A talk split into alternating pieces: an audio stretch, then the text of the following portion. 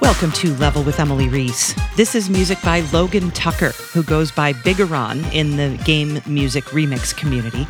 I first heard Logan's music because of the Remix Awards at VGM Con, which just happened in Minneapolis in mid-April, and I instantly fell in love with his style. Much to my astonishment, Logan's only been posting remixes for about a year, and he does so on Dwelling of Duels, which is the monthly VGM cover competition. So each month on Dwelling of Duels, people submit their covers, and all the entries are voted on by the community. And the entries are done anonymously, so that's kind of a cool thing too, and then they're revealed if they win. So community votes, Dwelling of Duels has been around for 20 years, so there's a ton of music on their site. It's quite a treasure trove. If you've never checked it out, I highly recommend it. Join us on Discord. That link is down in the show notes. There'll be a video of this conversation up on YouTube, and if you're able to support us financially on Patreon, that would be amazing. All right, here is Logan Biggoron Tucker.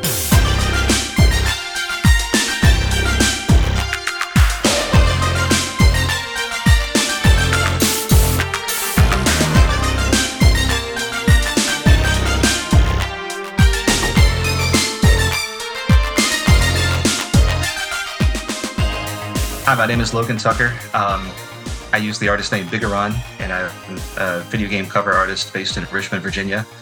Been playing keyboard for like 3 decades probably at this point, probably getting serious about it in my teens, and just having a lot of fun, meeting friends online, making music with them, and just sharing a big part of something that's really magical for a lot of us.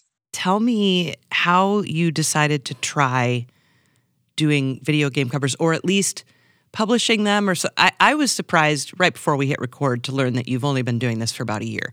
I did not pay attention to any of the dates on your Bandcamp, which was maybe a reporting error on my part. But I was surprised to learn you've only been putting this stuff out there for about a year. So can you tell us how that happened? Yeah. I did some small things probably like starting about 15 years ago just for fun, like little terrible covers that I would just plug my Korg workstation into the computer, line in jack, and just hope for the best.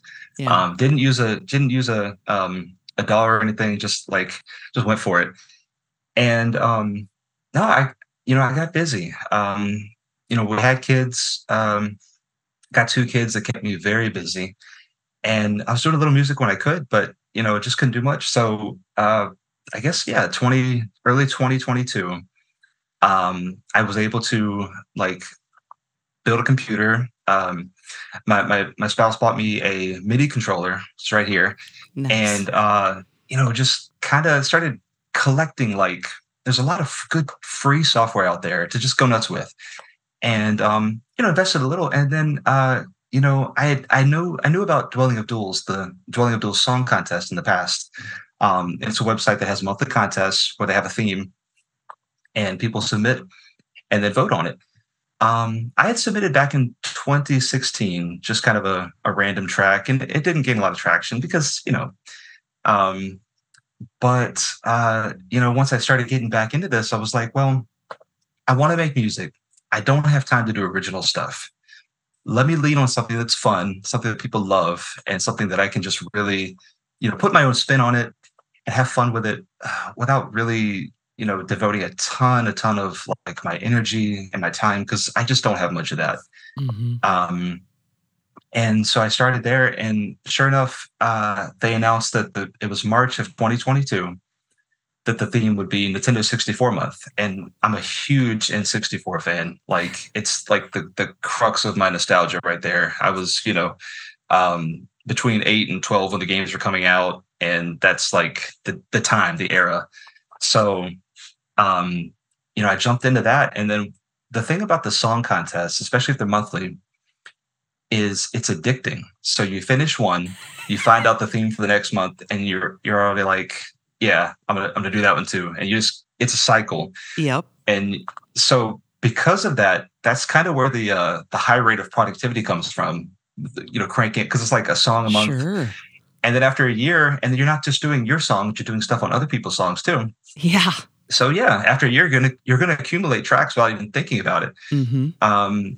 So, and that kind of sucked me in. And then very quickly, you know, even though I've only been recording video games covers for about a year, I have been playing in different circles for a very long time. And, you know, I'm comfortable with improvising and just kind of coming up with stuff on the spot. So yeah, I you know, once I got into it, it was really just figuring out the technical stuff. And I had some really good mentors and within the community that helped me just figure things out quickly. And I just, you know, would click around and mess around with stuff. And And here I am. Like, time just kind of flew by, and it's been amazing. Like, absolutely amazing.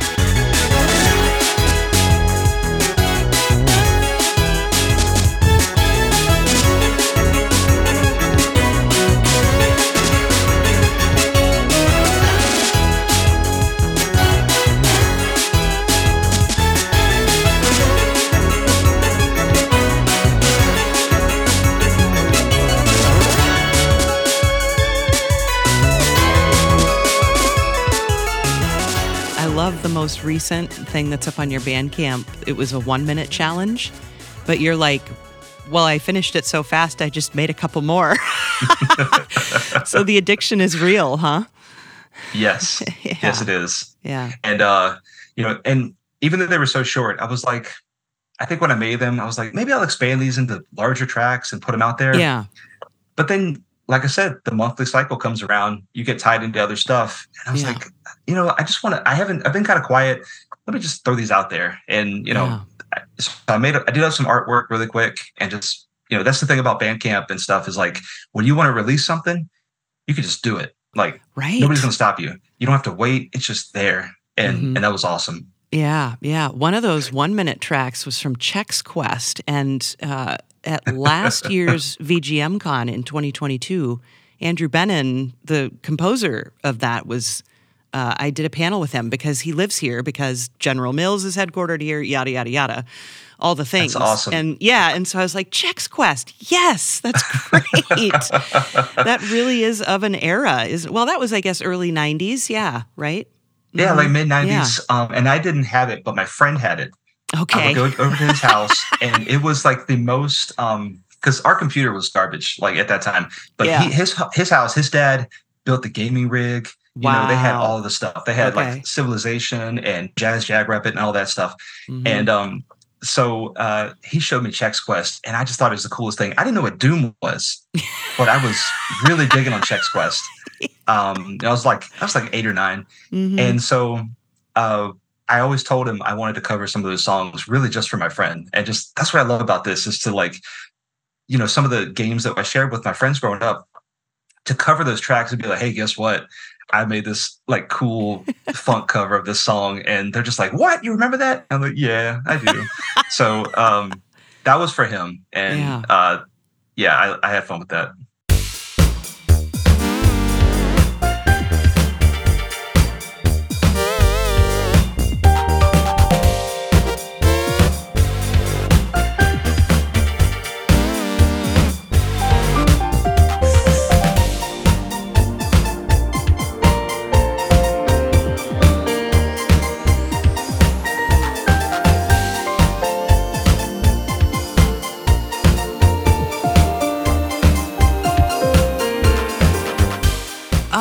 Talk to me a little bit about your style in general. Do you feel like you have one? I mean, I feel like there's a lot of kind of 80s influence in some of the tracks, synthwavy stuff, but it really does kind of run the gamut, so, in some ways. So talk a little bit about that. Yeah, for me, you know, some of my earliest influences when I really started getting serious about playing the keyboard in my teens, Deep Purple, Leonard Skinner, Led Zeppelin, stuff like that. I was listening to guitar players and keyboard players and learning from them. So there's a lot of 70s influence in what I have, and maybe without knowing, like the blues. ZZ Top was a big favorite of mine as well. And then, I really didn't like 80s music until I don't know, like 5 or 6 years ago. Okay. And I started to really, because I think part of being a keyboard player for me was like, so the thing about the keyboard, you would always want to try and pretend to be something you're not. I would try to get patches that sound like real bass, like real guitar, and it's impossible. So finally, I think I finally embraced like the organic synthesizer, like just that cheese, that corniness, and I just fell in love with it. I think what kind of drew me in, because probably about 5 or 6 years ago, I really started to get into like synth pop and just really bubbly stuff, which is a total. I was like a metalhead and prog and all that stuff. And so I kind of got, I don't know, burnt out. I wanted something funky and fun and I don't know, like something accessible. But growing up, you know, the 90s music, a lot of that stuff is a huge influence. Like even listening to what the, like the Swedish composers behind all your Backstreet Boys and Britney Spears and all of those guys, that whole scene of the late 90s, just, they were so good at making catchy, awesome stuff. Yeah, I don't know. It's just ended up being this huge conglomeration of 70s, 80s, 90s music and just the tropes and the things that we like from that era that makes us feel warm. And it makes me feel good. Like, you know, synthwave, I love some synthwave, but a lot of synthwave is just very straight beat, you know, and I like to bring in a little more of the, I don't know, just the kind of grooviness, the funkiness to it as well. So it just ends up being this blend. And everybody says it just kind of sounds retro, kind of old. It's just this huge conglomeration of all the things I love and that you know, I know that other people enjoy as well. And that's what I feel like is what makes music special, is when it draws from a lot of influences and somehow makes something feel fresh and, you know, kind of stand out. I didn't know if I had my own sound or not, but after doing Dwelling of Duels contest entries for about a year, you know, when we do the listening parties for the songs, they're anonymous. We don't know who makes the songs. But if they hear the song that I'm on, they know it's me. I stand out very quickly. So even if I don't think I have my own like sound and vibe, I do, and I may not even know it. Yeah. So how did you learn about Dwelling of Duels? And talk a little bit more specifically about that contest. No, that's a great time for that. So I actually don't really know where that connection happened, but I think it was probably like in the like 2012 2012 and 2015. I was going to MAGFest out here in DC. You know, they already had a presence there because Dwelling of Duels has been around since 2003. Oh wow. And yes, they are about to celebrate 20 years of these contests. And all of the entries all the way back to the beginning are still available on the website. Nice. Yes. So I don't know. I think I found out about a huge Chrono Trigger cover project that was happening in, I think, 2015 or 2016. And I was really into the game at the time. The soundtrack was blowing me away. And this project spoke to me. Like, it was just this huge, they wanted to do all the songs. And I found that they also did a Secret of Mana one. And I looked at that and listened to that. And I found out, you know, at some point, the name Dwelling of Duels was tied into that. And so I ended up checking it out, and I thought, this is cool. And I would just go back through the entries and find, you know, songs from games I liked. And, you know, some of them were okay, but some of them just blew my mind, that people were creating these things for no reason other than just having fun. Yeah. And I don't know. So I wanted to get in on that, you know. And and like I said, I entered a few years back, and, you know, I couldn't keep up with it. My kids were already born, so I really didn't have the time for the output. And just fell out. And then, I don't know, I guess I kind of followed them on social media, just kind of checking in every so often. Yeah. Joined the Discord server. Nice. Got to chatting with some of the guys there who were, you know, very, very inclusive, very willing to help and offer advice and just chat.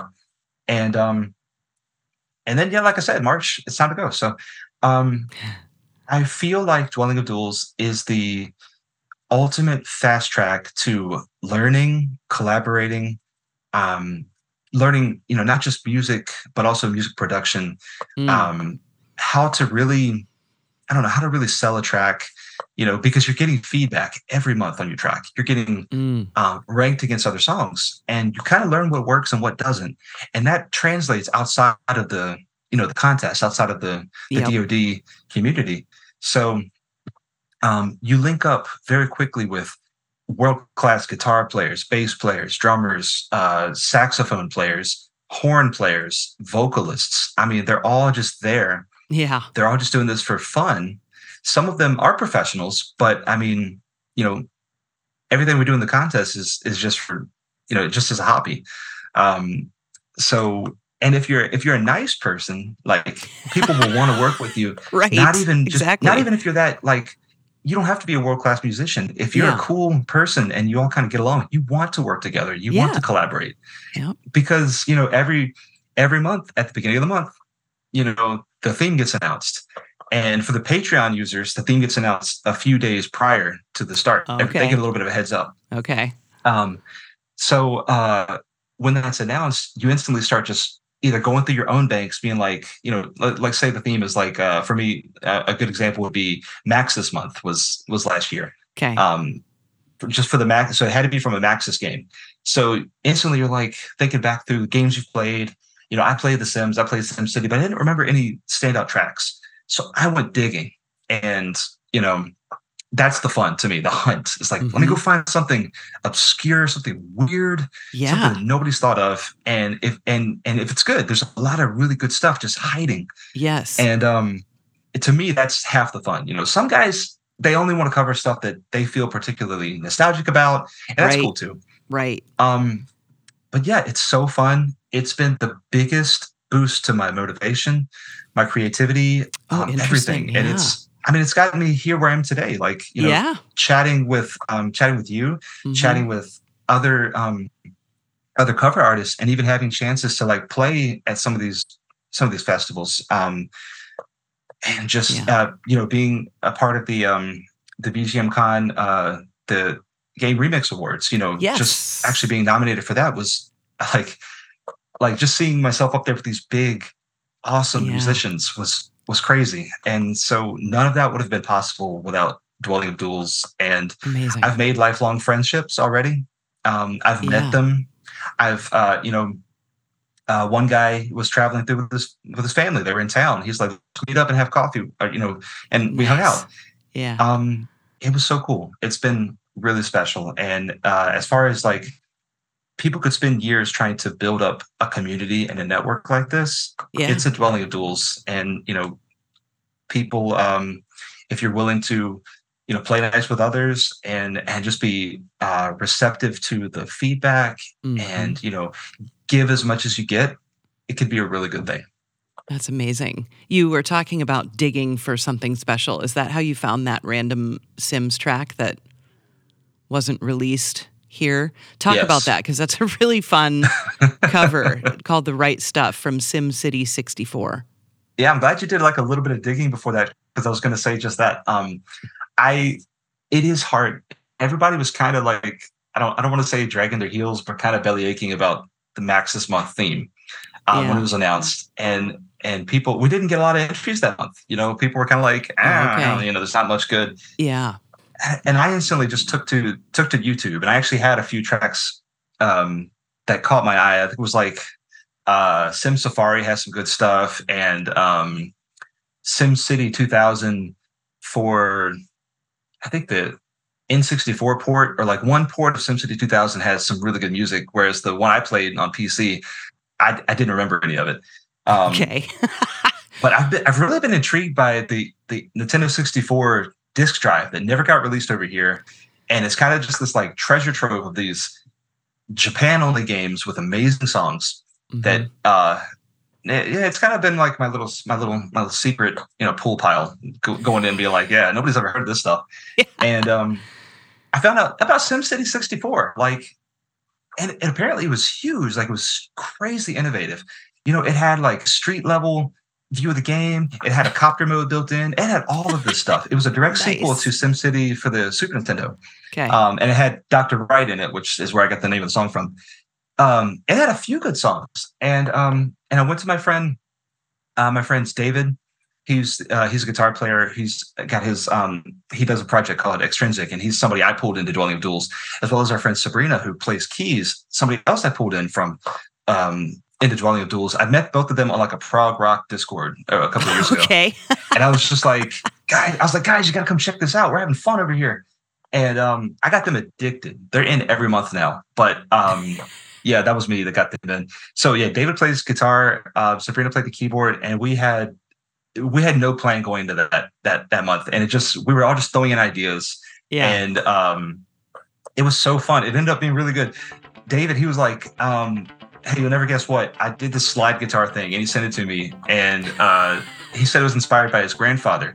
Oh, cool. And it was just, that's what I'm saying. It's so fun to just, we all draw from our own experiences and our own heart.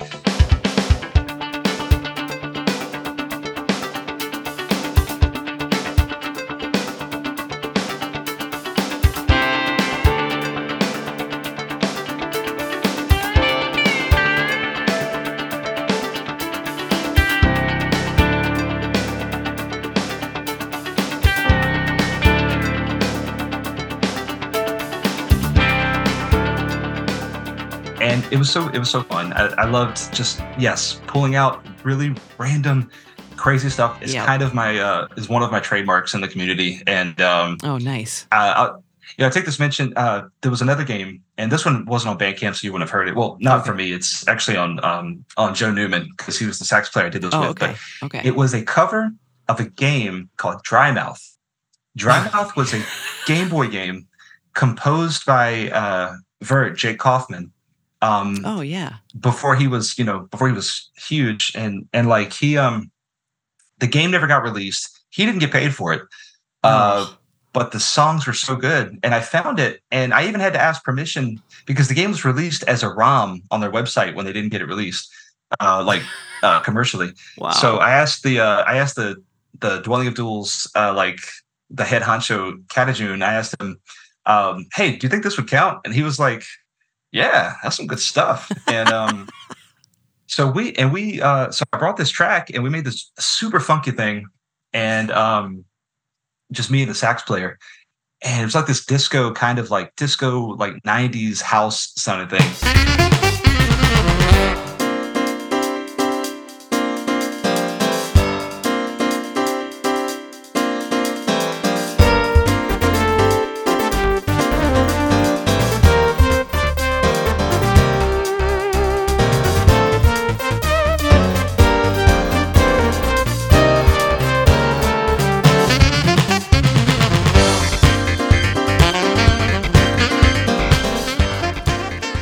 That month it was for the Game Boy theme, and so that to date that's probably like the most obscure thing I've pulled out, just because it's a game that was never released, right? Yeah, and that's pretty obscure. So that's part of why I love the contest so much. It gets me exposed to new stuff. Yeah, it helps me expose people to new soundtracks they've never even thought to think about. Mm-hmm. And it's a lot of fun.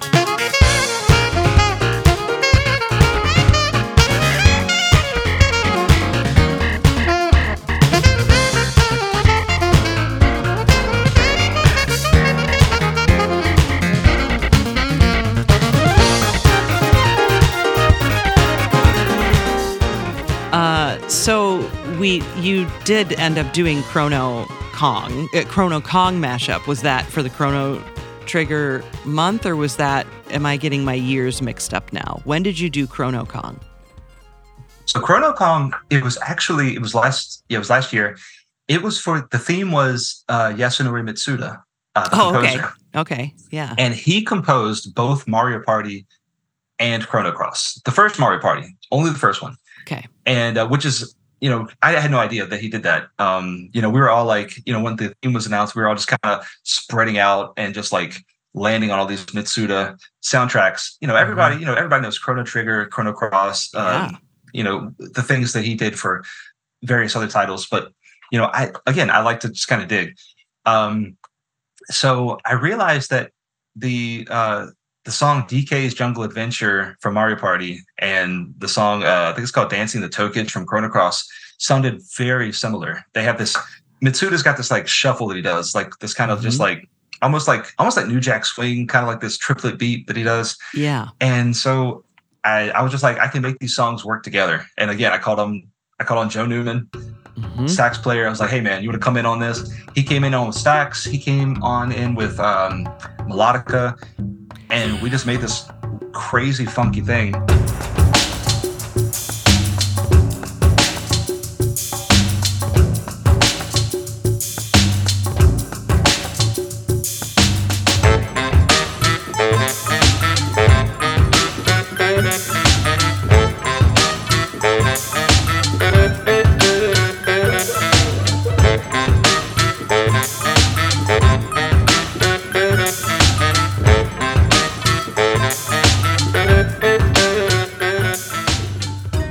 It's fun because you only have a month to do it. You have 30 days from, the theme announcement to submission to really crank these out. So a lot of times they start as something and they end up as something different, or you're just kind of composing along the way. Like you're just kind of, So that ended up being really cool. I couldn't believe how well those tracks worked together. And we did well. We did well that month. There were some really, in the rankings, there were some really amazing tracks from like Chrono Cross, really beautiful songs that some people did an amazing job with. But it's still one of my favorites to this day because it's, it was a Mitsuda month. So a lot of people brought this symphonic, this neutral, this beauty to it. Yep. And then right there is this weird, like funky jungle sounding. And here's, best part. Joe came up with this. There's some monkey sounds that play at the end. Oh, really? That's Joe on the saxophone. That's Joe on the saxophone making monkey sounds. And we had to tell people that because they just thought I sampled monkeys. No, that's all saxophone. Say you physically sampled monkeys. So no, I still go back to that one when I just want to feel good. It just puts me in a good mood. It was cool.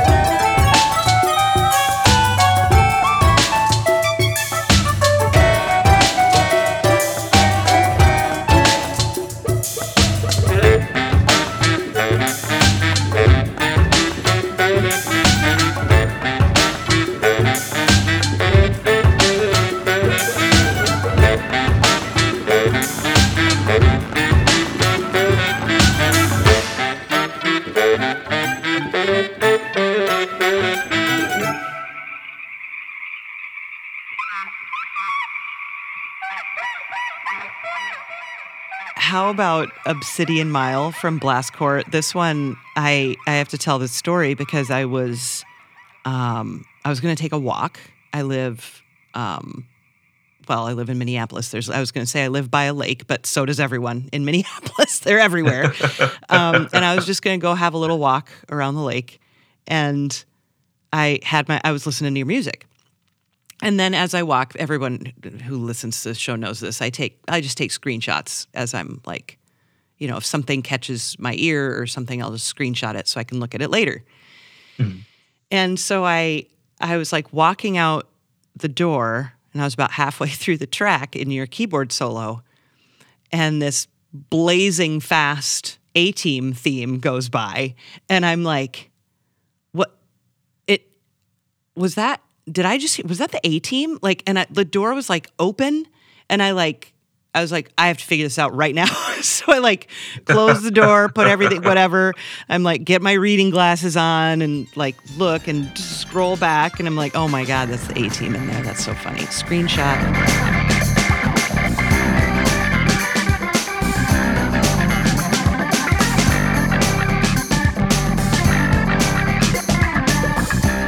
So talk to me about that. I just got a huge kick out of that.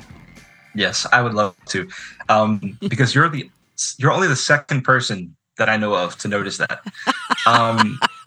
So I was doing the track and so one thing, another trademark of mine is that I like to throw in quotes that are kind of subtle, but not always, and they're just kind of they're just kind of I see what you did there quotes, like Dexter Gordon and Dexter something like Gordon that. Did that stuff all the time. Yeah. Yeah. It's fun. Yeah. They're almost like little tongue in cheek things. For sure. But yeah. So for that one in the game Blastcore, which is a game that I didn't own it as a kid, but my friends did. Okay. And I would go over there. This was before I had a Nintendo 64 and they had that Mario Kart 64. And I would just play this weird game because everything Rare made for the Nintendo 64 was weird. That was their thing. It was the whole thing. yeah, I just fell in love with like the everything about it, just the music, the visuals, and just the crazy bombastic, for lack of a better expression, vibe from the game. So I found out later, I don't think I knew this playing the game back then, but you can actually unlock B.A. Baracus's GMC van in the game from the A-Team. Amazing. Along with, I think, the General Lee from Dukes of Hazzard, Starsky and Hutch's Torino is in the game. Okay. They just threw in all of this crazy nostalgia. Yeah. Yeah. So I don't know. It's something that stuck with me. And the A-Team theme is one of the songs I learned when I was probably like 13 or 14, because I used to just love to play TV and movie themes. I would just pick up stuff. Me too. Yeah. Oh, God. Yeah. Wow. That one and The Magnificent Seven, the Western theme. I loved playing that one. So anyway, when I was doing the solo, I was, I improvise everything. I don't write solos. I just go for it. Mm-hmm. I think, that's kind of, so for me, that's one of my strengths is that I can improvise. It's something I'm pretty comfortable with. And it's kind of inverted from most keyboard players that can read music. I can't read music.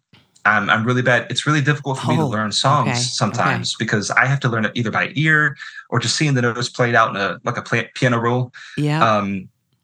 So I think you had Lacey Johnson was on the Guitar Queen probably about a year ago, and I listened to that. And she started talking about as a keyboard player, she could play anything.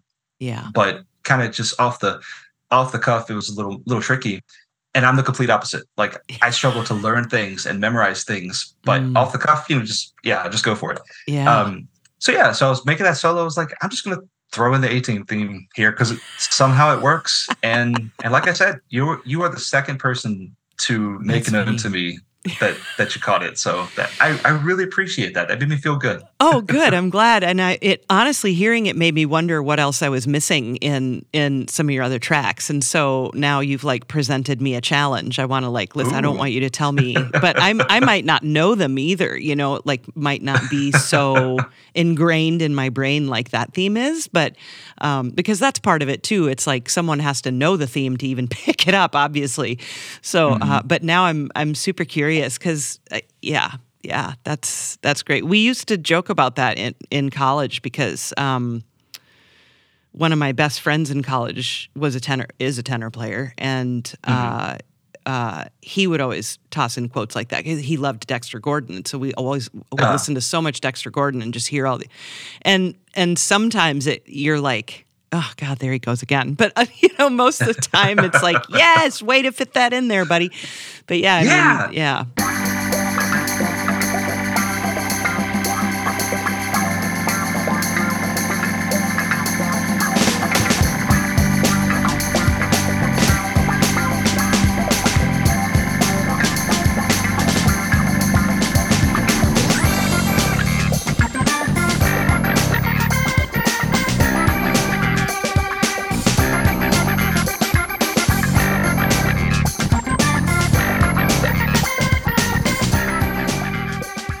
it must be a sax player thing because this is also a Joe Newman thing. And I get with him a lot because we gel together as musicians so much, and we have to have fun. And that dude cannot stop himself from putting in almost every little quote he puts in is from something. We did a song, and he threw in the there's a TV show called Bluey that my kids love. Oh yeah, that I love. I'm aware of Bluey. It's probably the greatest children's show of all time. It's a good one. It's a good one. So, yeah, Joe will just randomly drop the Bluey theme motif, just somewhere in a track, and just kind of sometimes just to get my attention. And I'm gonna go back to Dwelling of Duels just a little bit. Yeah, they have there's actually a quote that they use there. I'm not gonna say the name of it because it's kind of gross, but if you do a little digging, you might find out. But it's this one. 5-note sequence that a lot of people throw in as an inside joke, and so we're all it's kind of a thing that we all do to some point. It might be something we bring in, and it might be that, but we like to just throw those little hey, did you catch that? Like you look at your friend, kind of nudging him, huh? So it's fun. Yeah. So if you've been playing keyboards for give or take 30 years, I just assumed that meant that, when you were young, you started piano lessons, but is that not the case? Did you not have formal instruction and you just learned on your own, as many fine musicians do?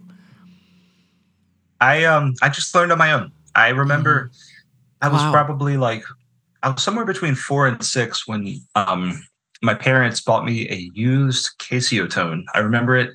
I can't even tell you what model it was at this point, but it was this maybe 49 key black and red model, and it came in like a little bag and stuff.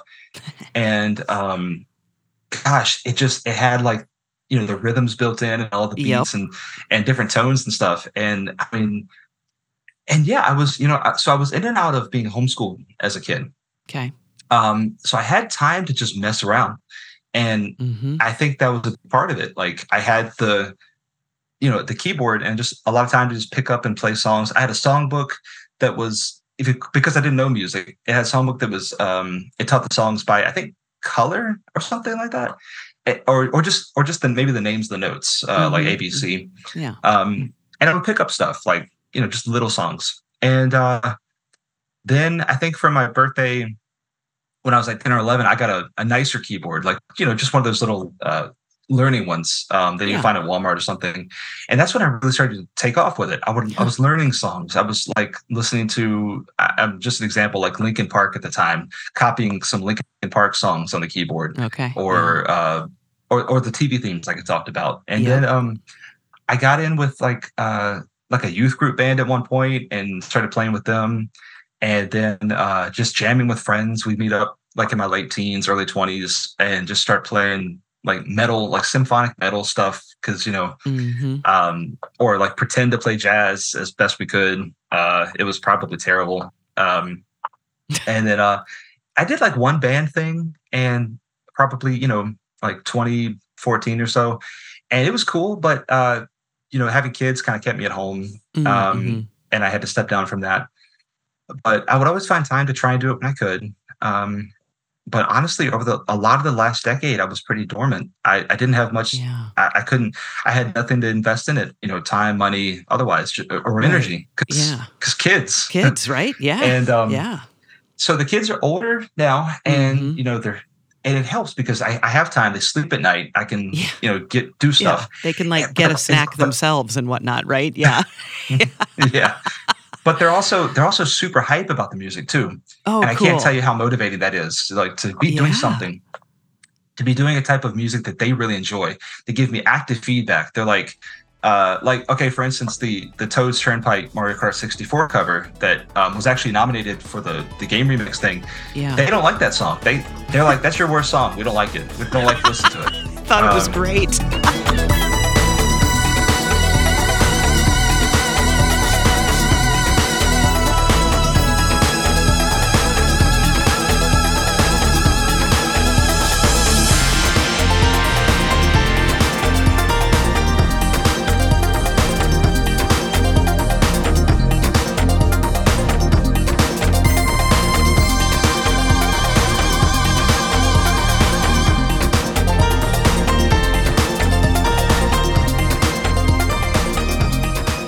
Yeah, meanwhile, they're like, you know, I ask them, you know, what's your favorite? And they're like, oh, we like the Mischief Makers song. We like the, you know, I just did a song with my friends this past month for Ristar, the Genesis game. Yeah. And it ended up being like a samba thing.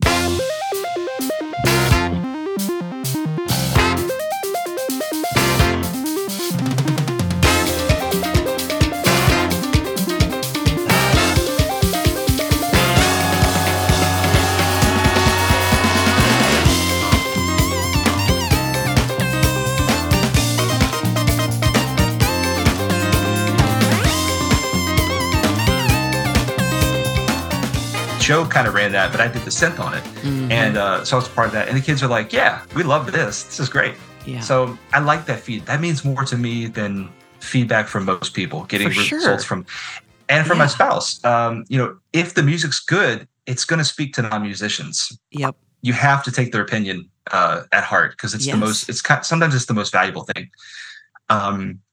But yeah, so it's just been, and like I said, over the last couple of years, you know, I was able to upgrade my computer, get the controller, and just fell into it. And it was like for my mental health and for my well-being, it's been huge. Like, I feel like I'm finally, it's almost like it's never too late. Like, I feel like here I am doing stuff I would have loved to have done a decade ago or more, but I've been able to catch up very quickly, and it's been super cool. Like, it's my passion. It's something I love doing. You know, I don't do this professionally. I've gotten paid for a few different things over the years, but you know, I like keeping this as a hobby. I like having my day job, my boring desk day job, and then, you know, then I can save my creative energy for what I want to do, what makes me feel good. And so, that's basically been it. And I say, you know, like I'm 35 now, so when it's weird to say 30 years. Like, talking to you today is the first time I've used that, because mind it's like, mind it's like, I've been playing for 20 years, and then when you asked me that, I cataloged that. It's like, oh no, it's pushing about 30 now. But I really get serious about it into my teens, but you know, it was always kind of just messing around. But no training. I would have liked that. I would have loved to have learned how to read music, and I still want to. It's something I haven't given up on. But as far as, you know, writing, I'm fine to just do it, you know, as a MIDI or as, you know, the way I've always done it, because it works for me. It just, it would be nice to learn, you know, the language of music, to learn more of that now that I'm working with collaborators, working with people that are classically trained. It helps you. It helps you get to the point a lot quicker when you can just say, use the term like I learned one this past week called I think it's Montuno, which is like a repeating piano pattern. I didn't know what that was by name, but I knew what that was by music. And so now, you know, I would just say, So I've just picked up stuff along the way, and to me that's part of my strength, is that I don't play by the rules. I don't know the rules, so I just kind of do whatever works. Like, and that's when I'm pulling from, like when I'm doing like this 90s house piano thing over an 80s rhythm, and like, you know, just whatever I want to just throw into the pot. And somehow, sometimes it works, and sometimes it's like, I'm not going to do that. I'm going to scrap it and do something else. But yeah.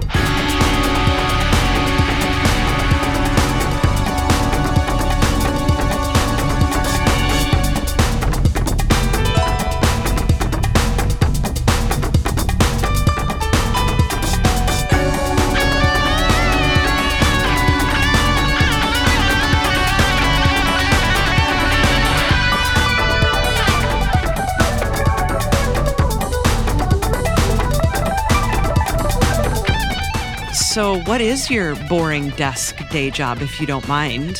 What do you do? Anti-money laundering for a large financial company. Okay. Really just kind of doing reports and just, you know, nothing exciting. Yeah. You know, it helps keep me in line and what's going on with the world of credit card fraud, but it doesn't sound boring to me at all. It sounds fascinating.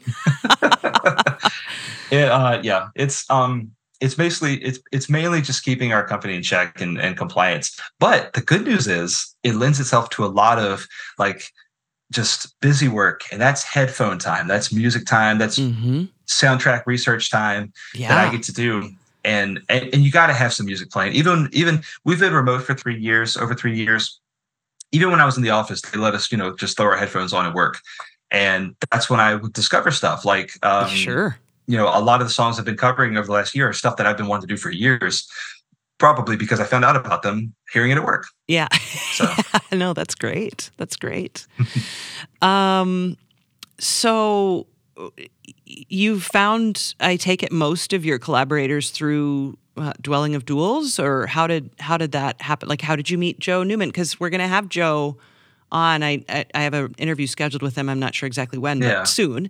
And he was already kind of on my radar. And so when you're like, you should interview Joe, I'm like, oh, well, that sounds great. And so, so thank you for facilitating that connection, first of all, but, you know, like, talk a little bit about, how you've met some of these folks.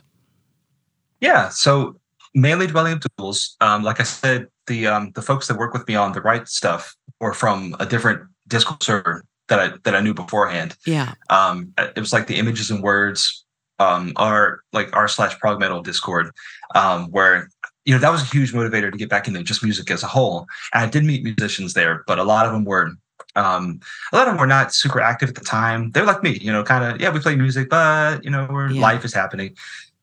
So it wasn't until I got into Dwelling of Duels where I was really meeting up with active recording musicians. And, you know, and like Joe, so I hit it off with Joe because, you know, we are both parents. We both got two daughters, actually. Mm. We live on opposite sides of the country, but we have the same energy and appreciation for this stuff, and it means the same to us. And we're, you know, we have songs that we're nostalgic about that we want to do, but we also can appreciate music from games we've never heard, never played, never want to play. we just pick stuff out. Yeah. And then we'll message each other like, you know, we don't ever really plan to do a song together or something. And then it's just like, you know, the beginning of the month, hey, you found somebody yet? Hey, you got a song yet? Look what I got. I got this. And we'll say, I'll throw them like, you know, throw something out there. And so we don't mean to collaborate so much, but it ends up happening because we work together so well.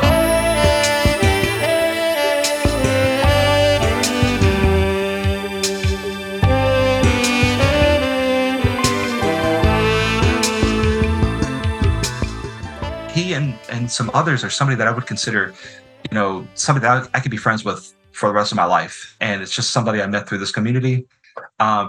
We get along with, you know, when we met up at MAGFest, you know, there's probably like 12 to 15 people from Dwelling of Duels or kind of the adjacent community there.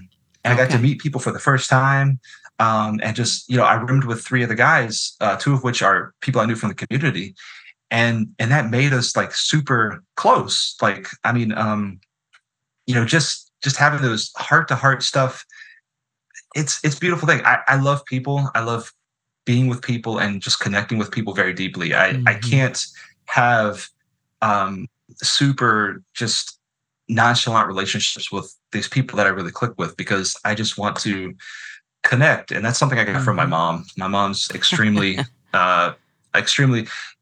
personable. And speaking of my mom, that's another huge motivator, is my mom and my mom and my stepdad and even my wife's parents have really been invested in my music. Oh, that's awesome. And that's rare. Apparently that's rare for a lot of the video game cover artists and musicians, because they just, the parents don't get it.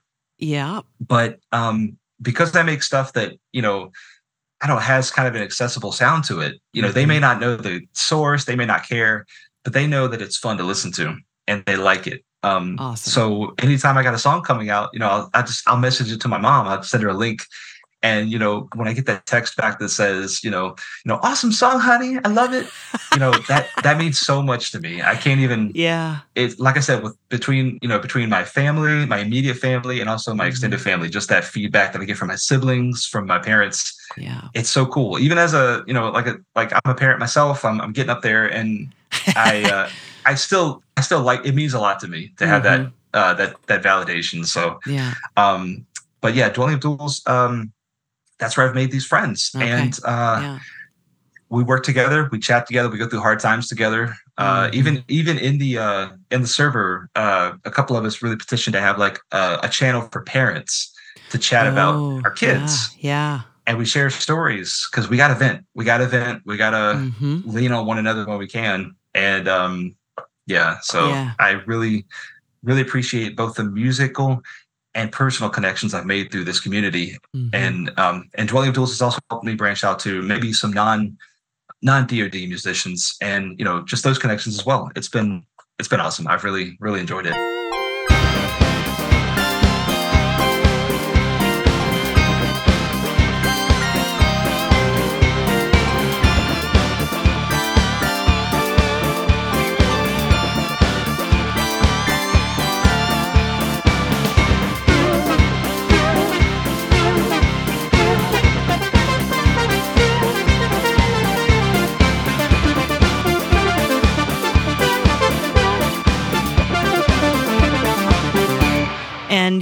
In Virginia. Did you grow up in Virginia? Tell me where-ish you are and what you love about it. Yeah. Always been here. I'm in the Richmond area, the Richmond Metro. I grew up about an hour south in Dinwiddie County, basically on a farm. Kind of way out, way disconnected from everything. Yeah. And no, I love Virginia. Apparently Richmond has a really good music scene. I've tried to connect with it. I'm in with a local collective, mm-hmm. and they have like weekly jam nights, and it's really, really cool. Yeah. But these guys are so good and so next level. And they're playing like, I'll go to like the funk night, the soul and funk night. And I feel like I'm like getting a grasp on like kind of funk music. But then I get with these guys, and I'm just not like, I cannot measure up. I do not have the confidence to do it. But I'm trying to, I did post in our, in the community for that. And mm-hmm. I was like, hey, would anybody like to do like maybe some kind of video game jam? Cause there's stuff for that out in the West Coast, like the Bay Area, there's a lot of that happening. Mm-hmm. And I would love to connect with people here. And I think they're there, but just trying to find that connection is tough. Yeah. So I'm trying, but honestly, I think between, COVID really getting people into remote recording and mm-hmm. bedroom production, and just, learning how to branch out and communicate and connect through the internet. Yeah. Honestly, I don't feel like I missed much. The song that we just did for the contest, the Ristar song, we had people on there from, I think, 4 different states or some 3 or 4 different states and, different time zones. And then the Right Stuff, the song we were talking about earlier. Yeah, the Sims one. Mm-hmm. Yeah, that one was the guitarist lives in Toronto and the keyboardist lives in Brazil. So, we've got. Wow. I love it. I just love having these connections. Mm-hmm, mm-hmm. Well, Logan, what more do you want to say about your music? I've just thoroughly enjoyed listening to it. It's been such a pleasure to get to know you here on this chat, but also just through your music. What more do you want to bring up before we go? Yeah, I can say that it's been a remarkable experience for me. Getting to chat with you today about these things that mean a lot to me. I never thought I'd get to this point. Like I talk about this to everybody around me and they'll ask, hey, hey, what you working on? And that's fun too. But to talk to somebody like you who really gets it, who's spoken to so many amazing composers and listened to so much of the material, mm-hmm. It means a lot to me. I enjoyed this. I'm trying to get some, non-contest music out this year. I would really love to do an album. Yeah. I'd really love to, even if it was just an EP, like me and some others have talked about it. We had a Knuckles Chaotix song that actually, placed first in the DoD contest for March. Really cool, like beachy track. I had fun putting all this 90s, like early 90s. It mm-hmm. sounds like 1993 at the beach. It's like a spring break song. Yes. And so I'd love to just, I haven't released it yet. So I want to try and like find a way to maybe let that branch out into something new. For anybody listening, I would say, if you're looking to really dig into the video game cover community and learn a lot along the way and maybe make some friends, mm-hmm. Dwelling of Duels is really fun. It's inclusive. We're never too big, never too big. Even as the listening parties grow to about 3 hours long or so, as they have the last few months, it can be a bit of a endurance fest. But it's great. It's awesome. And for those of us like me who, I've got the day job, I've got the kids. I'm busy. I don't have a lot of time to write music, to compose mm-hmm. my own original stuff. Mm-hmm. I feel like I can just take what means a lot to me and just kind of run with it. And, I don't have to, and I know that people are going to appreciate it, not just because of the music itself and because what they can pull out of what I'm doing, but also because of what the composer did or what it connects to as a part of their childhood playing these games. Mm-hmm. Because, as the world around us gets really complicated, we get older and, existentialism kicks in, sometimes we look back at those times in those games as really relaxing things to kind of get us through the hard times. Mm-hmm. And that's where I pull a lot of my music from, is I could make something that's really technical or really big or really, you know, something like that, or complex. But honestly, I'd rather just make something that takes people back to a simpler time, because that's what it does for me. Mm-hmm. And that's where I'm at. That's why, you know, stuff's going to sound, you know, everything I make is probably going to sound a little dancey, because I can't help it. I want to move to it. I want my kids to move to it. I want my friends' kids. My friends will send me videos of their kids, like their toddlers, dancing to my songs. And I mean, there's no higher compliment than somebody else's, you know, kids enjoying your music. Yeah. And so, yeah, it's a cool scene. I've gotten to meet so many awesome people like yourself and just have these conversations. I'm glad to be part of it. I'm hoping to do a lot more this year and next year. And I hope you do too. I'm just glad to be along for the ride. Yeah. If you do the album, let me know. I mean, keep me posted always. I'll make sure I'm on your mailing list on Bandcamp. But yeah, if you do an album, that'd be awesome too. I would love that. It'd be great. Well, thank you, Logan. Yeah. I appreciate your time today. It was really great chatting with you. Thank you, Emily. This was awesome.